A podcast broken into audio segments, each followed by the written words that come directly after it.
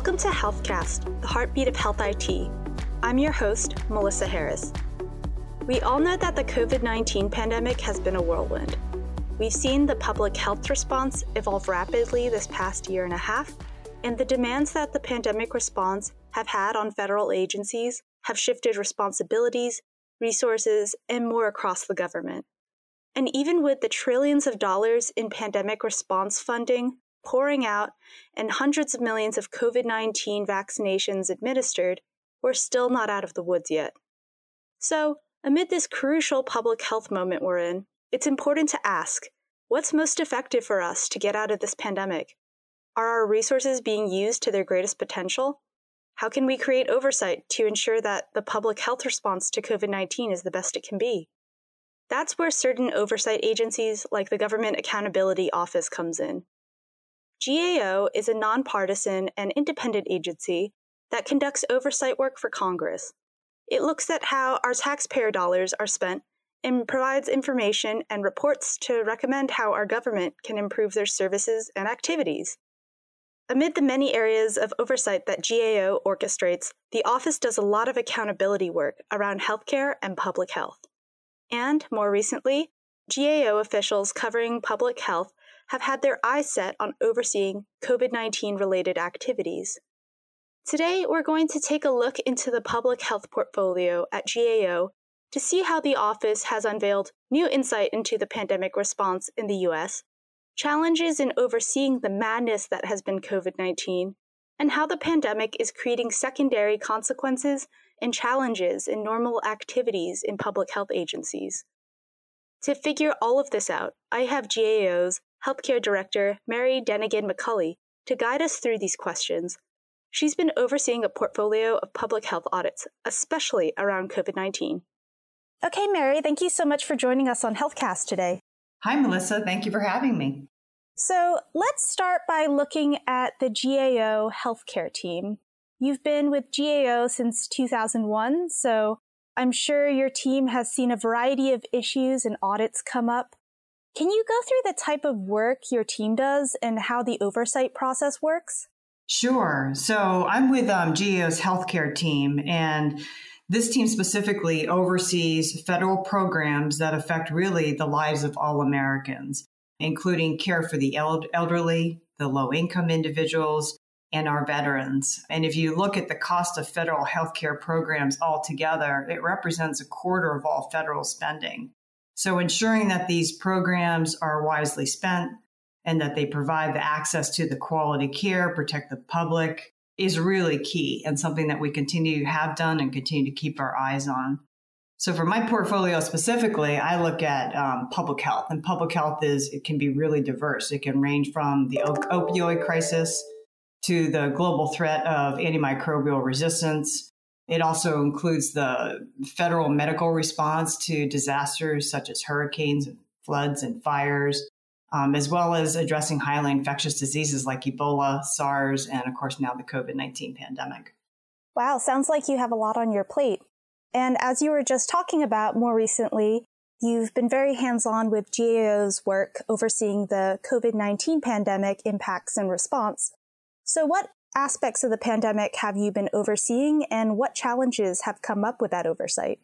Yeah, well, we're overseeing quite a lot. Just about every aspect that the federal government is involved with, we're overseeing. And I'm going to highlight a couple uh, for you. For example, testing and supplies. So, testing has been key from the get go of this pandemic, and it's had numerous challenges, including the fact that CDC had difficulties getting a diagnostic uh, test kit available for COVID and we didn't have all of the supplies to be able to even do the testing once that came out followed by long lines slow turnaround times. But people don't want to wait days if not weeks to be able to find out if they test positive to covid. Plus we also have a flag that not having a national comprehensive publicly available testing plan has also impeded our, our nation's response and, and supplies i'm sure you've everyone by now is familiar with the word strategic national stockpile, which before probably wasn't on their radar, but it's meant to augment the states. And this was quickly depleted at the onset. And so The states are competing for global supplies that are globally in demand. And so supplies is something else that we keep our eyes on, among many other issues. So I'm sure that data plays a huge role in your oversight. How do you use data in healthcare audits and also with COVID 19, which has had so many factors and sources of data that might be difficult to tap? Yeah, so data is absolutely key to our work, um, particularly if you think about it with relation to public health. Since eh, public health data really starts at the local level, and then that local jurisdiction passes on the public health information to the state, which then gets rolled up to uh, the federal level. So, for example, at testing, as you know, if you go down to get a test right now, you're getting it done locally. And so that information then eventually gets rolled up and gets sent to the federal. But communicating clearly what the data should include and getting that data in a timely manner is absolutely critical during an emergency. And COVID has really highlighted numerous problems with us being able to get good data on public health, and particularly during the COVID crisis. For example, not all the states actually collect the same data to report to CDC. Some states don't have electronic databases to be able to get the information there uh, in a timely manner and are actually using uh, fax machines. This makes it really hard for the CDC to be able to get an accurate national picture of the trends and what's happening. And data just doesn't come from the states and local jurisdictions. It also comes from other departments such as Veterans Affairs and DoD. And there's more than just CDC collecting data. There's numerous agencies within HHS. So really the bottom line that we've determined is that particularly as it relates to COVID-19 is the information that is collected and that was reported by the states and other entities in the federal government is often incomplete and, and inconsistent. And so, again, it makes it hard to get that national picture of what's really happening with this disease. And that's important not only to understand its spread, but it'll be important as we get into the recovery phase. One area of reporting with the pandemic that you've done is the impacts of the Food and Drug Administration's inspections. So, can you go into what factors have led the FDA inspections to face backlogs and how the FDA has responded to recent reports that you have brought to light? Sure. So, yes, we have a, quite a large body of work that's gone over for a couple of decades looking at FDA's oversight of the safety and effectiveness of all the drugs that are marketed in the US including those that are manufactured overseas. And overseas um, drug development has really increased in recent years. Typically, FDA conducts about 1,600 inspections of foreign and domestic manufacturing establishments each year. But in light of the pandemic, along with other types of inspections that FDA has done since March 2020, FDA significantly limited the foreign inspections that it's been doing for the safety of its employees. And it also limited the number of domestic inspections it was doing as well. So, in order to ensure the oversight of those, the safety of those drugs that are manufactured, FDA is using what they call alternative inspection tools. Um, so, for example, they're doing document reviews. They're relying on inspections conducted by foreign regulators in Europe, which also, by the way, are impacted by the inspections they're sampling and they're testing drugs at the borders, for example. Um, so while these tools are important information that help FDA to get an understanding of, of the quality of the drugs that are overseas, they're not, in most cases, generally a substitute for an FDA inspection. And so, where that comes into play is that they haven't been able to conduct those inspections overseas and now they're facing a backlog, which really threatens their ability to be able to conduct these going forward. We've also reported that FDA's had resource constraints. So if you add the resource constraints and the challenges with just ensuring that they can get the normal level of inspections done on top of a pandemic, which is now being prolonged, obviously it's, we're not done with the pandemic yet, um, that backlog is going to continue to grow.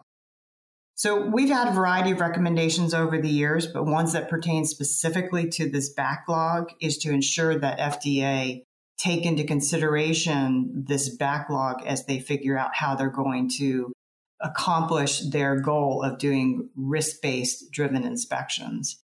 And then they also need to consider these alternative tools that they're using and potentially new ones. For example, they they are looking at uh, using remote inspections, like with a camera that could be done remotely, So they really need to figure out how, if any of these other alternative tools could help them with that backlog.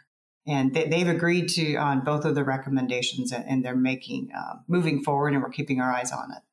Wow, that sounds like um, a lot that they have to face. But luckily, your work has, you know, helping FDA move in the right direction.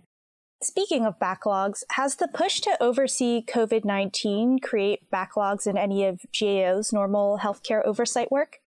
Admittedly, like FDA, um, you know, it's difficult not to have a backlog when your workload increases or when you have to divert resources to a, a, different direction.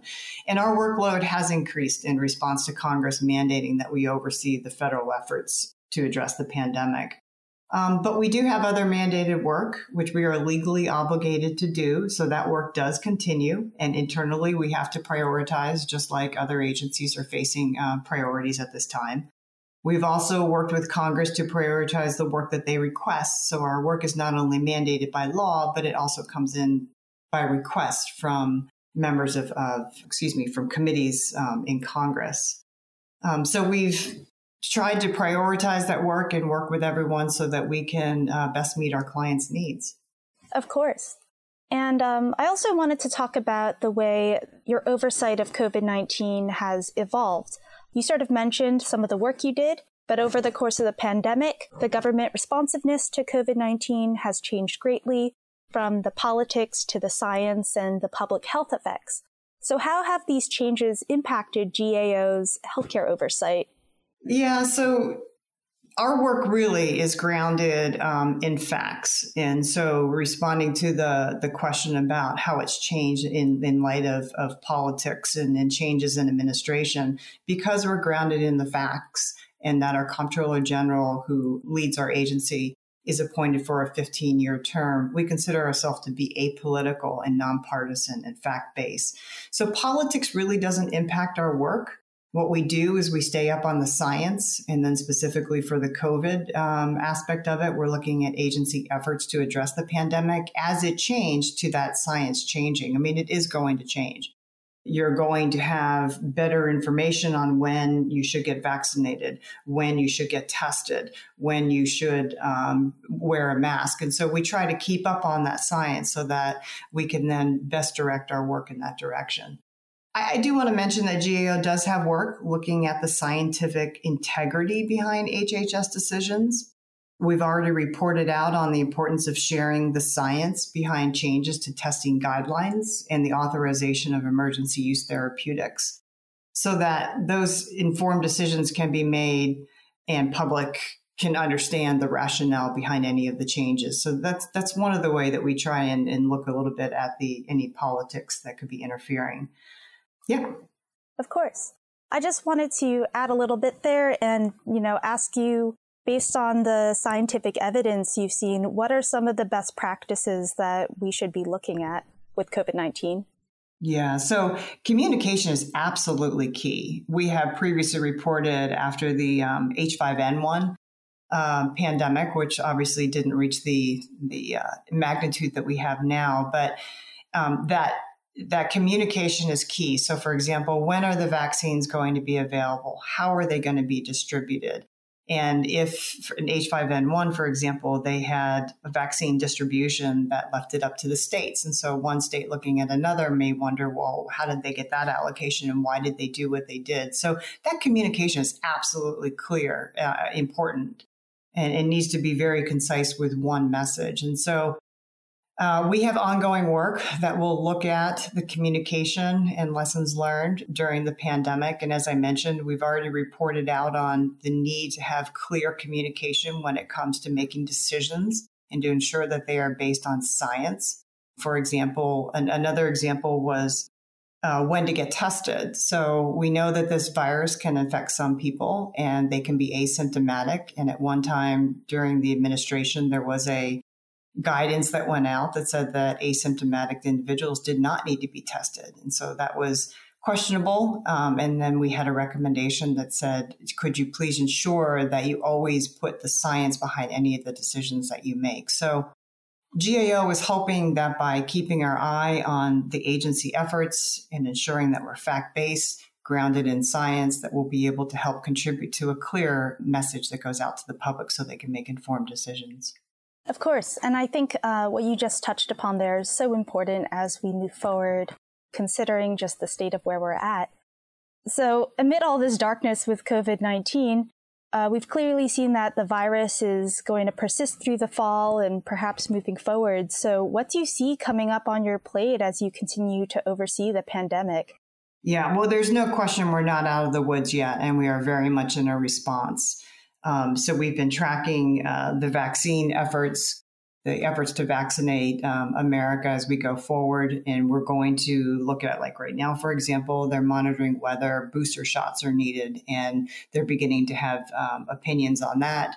Whether it's the messenger RNA vaccine or the Johnson and Johnson, one of the three vaccines that have been approved here in the US. That will obviously continue. We will definitely continue looking at testing. Testing is not only important for understanding the current spread of the virus, but then understanding, you know, where do we have pop up cases as we go into recovery so that we can understand when we can safely begin to resume some some sort of normalcy. I'm not sure what post pandemic is going to look like, um, but that testing is still going to be key. Supplies are going to be key. I mean, we're beginning to see a surge in the Delta and other variants that are coming forward, and we're beginning to see long lines again and being able to have access to those tests and access to supplies to ensure that our frontline workers and others are safe. So that work is not going to go away. And we also will have work related to lessons learned. GAO is in a unique position to look across the federal government to be able to pull together and do kind of an analysis based on the year's worth of work and what the agencies have said needs needs to be improved to be able to uh, provide Congress and the American people with lessons learned, so that we're not in this we're not in this position again if something were to happen in the future. And I will say one last other thing, sorry, is, is just recovery. Recovery is really important. So just because our response ends does not mean we're done. There have been a lot of impacts on COVID 19 in many different ways on individuals. And so looking at the recovery, the mental health, the opioid use, all of those are going to be very important um, issues to, for uh, GAO to continue to look at as going forward. Yeah, that's definitely a great point.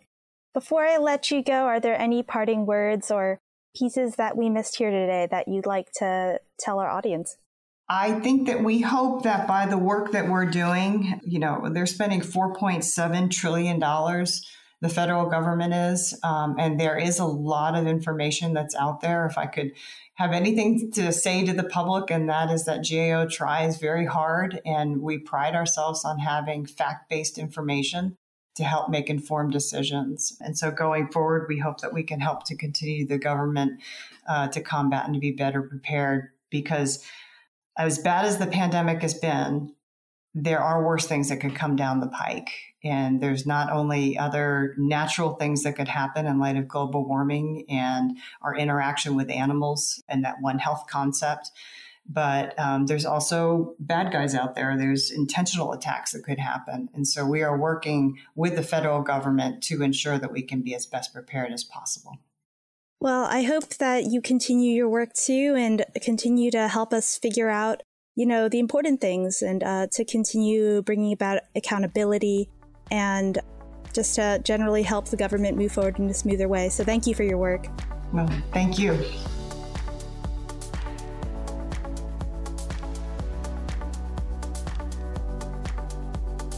Healthcast is a production of Government CIO Media and Research.